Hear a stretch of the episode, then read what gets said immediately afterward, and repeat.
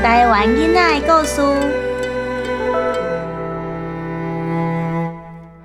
戒严时期与白色恐怖，大小朋友们，你们有听过白色恐怖吗？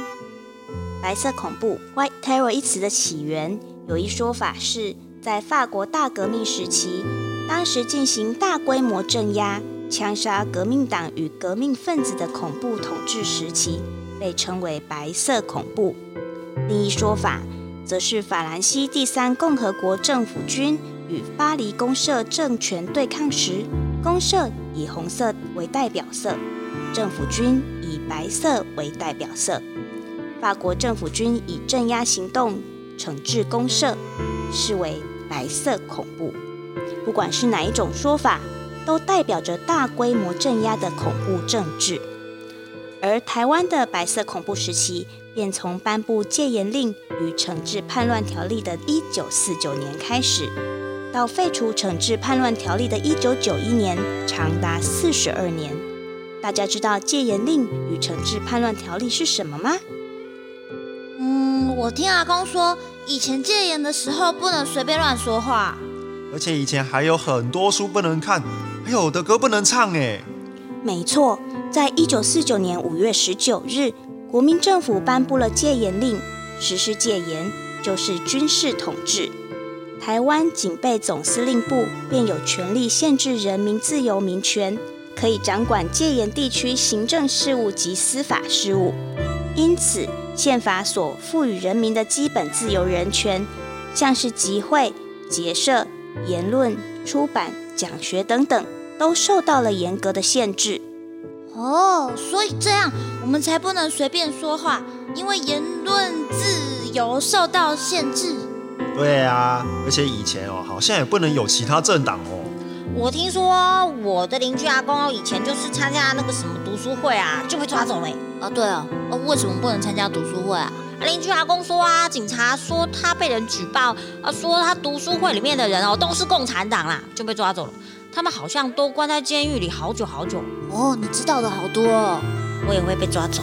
不会啦，那时候啊，因为莫须有的罪名，在狱中关很久，听起来是非常悲伤的。但许多人不只是被关，更失去了宝贵的性命。而这些受难者的家人，他们的生命都留下了无法抹灭的伤痛。在一九五四年，有两位年轻漂亮的女孩子，叫做丁窈窕与施水环，她们都在台南邮局工作。施水环长得十分甜美，受到一位男子的热烈追求。可是丁窈窕告诉他：“水环。”我感觉伊毋是一个好对象呢。嗯，敢是啊，好啦，我对伊哦是无虾米感觉啦。我就是感觉怪怪啊。你也是莫甲迄个查甫惊伤我好啦。嗯，好啦。男子知道因为丁窈窕的关系，自己被施水环拒绝了，心里很不是滋味。有一天，他看见丁窈窕的桌上放着禁书，一气之下。就写了检举信到保安司令部告发，被他们的同事吴丽水发现了。丁小姐，上次那个要追施小姐的男生，一直写信检举你有禁书，哎，哈？不过你放心，信已经被我拦截烧毁了。啊，他竟然做这种事哦，真不是个好人。是啊，要是信真的被寄出去，搞不好会出人命哎。吴先生，谢谢你哦。没什么，没什么啊！你们自己要要多小心一点。可是当时禁书与匪谍案从台北蔓延到台南邮局，吴丽水先被认为是共谍，遭到逮捕。因为受到不断的刑求，依照办案人员的指导乱供一通，供出了之前烧毁信件的事。施水环和丁窈窕这两位善良的年轻女子就这样入狱了。施水环在狱中不断的祷告，也写了很多信给他的妈妈。他的第二封家书说：“阿布，你卖还漏了。我们期待办事清明的法官，给无辜的我们澄清这次遭遇的灾难。我们是善良的老百姓，我们的一辈子不敢做违背政府法令的事。第十封家书说：“只要健康，我们总有一天能够见面的。”兰鲁麦西蒙啊，应该祈祷上帝赐给我们平安，早日恢复自由。第六十八封也是最后一封信说：“我每清早如妈妈所嘱，读圣经和祈祷，祈求神的恩待。”愿上帝的恩典降临在我们全家人身上，阿门。敬祝平安。而丁窈窕入狱时，肚子里已经有小宝宝了。她在狱中生下了女儿，并在狱中抚养女儿，一直到女儿三岁。一天，一位女性狱官来找丁窈窕，对他说：“丁窈窕，你有特别接见。”丁窈窕以为有人来访，就抱起了女儿走向大厅。一到门口，狱方就把丁窈窕双手反绑，并上手铐。女儿见状，马上抱住妈妈：“我不喜欢了，你把给抢走了！”四周的人一听，头都低了下来。狱方要把丁窈窕带走的时候，小女孩跳上妈妈的背上，紧紧抱住。于是。玉芳把小女孩的脚往外一折，往后一拉，但她还是用手紧紧抱住她妈妈，依然对所有人大喊：“我不喜欢了，你们可以走走了，我不喜欢了。”小女孩的手被玉芳拉开来，她没办法，用嘴巴紧紧咬住妈妈的衣服。下来，下来！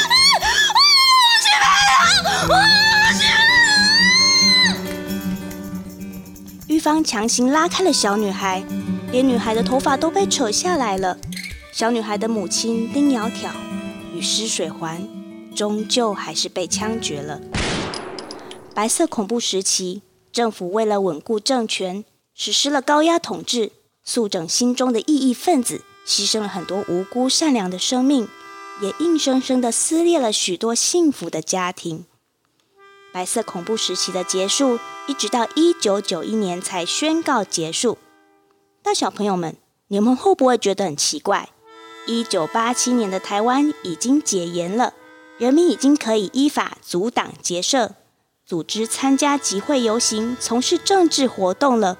为什么白色恐怖到一九九一年才结束呢？这是因为在一九九一年，新竹的清华大学。发生了独立台湾会案，简称独台会案。在清华大学的学生宿舍，一天清晨五点钟，天才刚亮，就冲进了许多调查局的干员。廖伟成是哪一位？起来！你们是谁？为什么进来我们的宿舍？你违反惩治叛乱条例，跟我们走。调查局的干员拘捕了研究所的学生廖伟成。在同一天，也拘捕了文史工作者陈正然、社会运动参与者王秀慧以及传道士林银福，指称四人接受旅居日本的台湾独立运动者史明资助，在台湾发展独立台湾会组织。两天后，一名协助贴传单的卢凯族青年安正光也被逮捕。在当时，这五个人被拘捕的理由。便是可能违反惩治叛乱条例与中华民国刑法第一百条的内乱罪，求处唯一死刑。啊，死刑哦，好可怕哦！他们到底做了什么可怕的事，要被判死刑啊？一九四九年，中华民国政府为了处置叛乱犯，制定了惩治叛乱条例。这条法律的第二条第一项被俗称二条一。在白色恐怖时期，令人闻之丧胆的二条一，便带走了许多无辜高贵的生命。而这条法律竟然一直延续到一九九一年。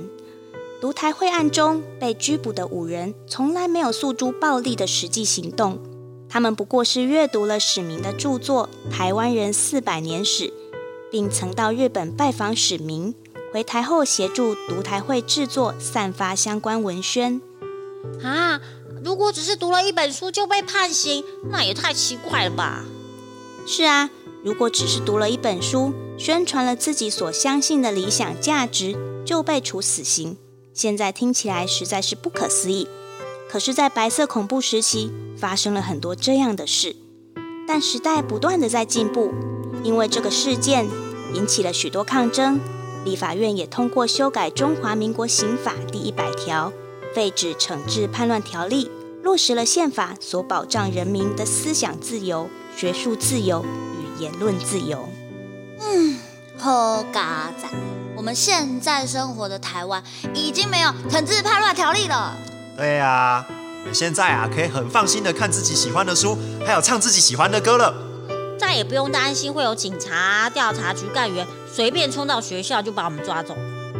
嗯，白色恐怖时期就这样经历了四十二年，这一路的改变、改革是许多人的努力。法律应该是让社会更好的方法，而不是巩固高压政权的方式。而法律是人制定的，一定还会有许多需要改进的地方。所以，让我们继续努力，落实更好的自由、民主和人权吧。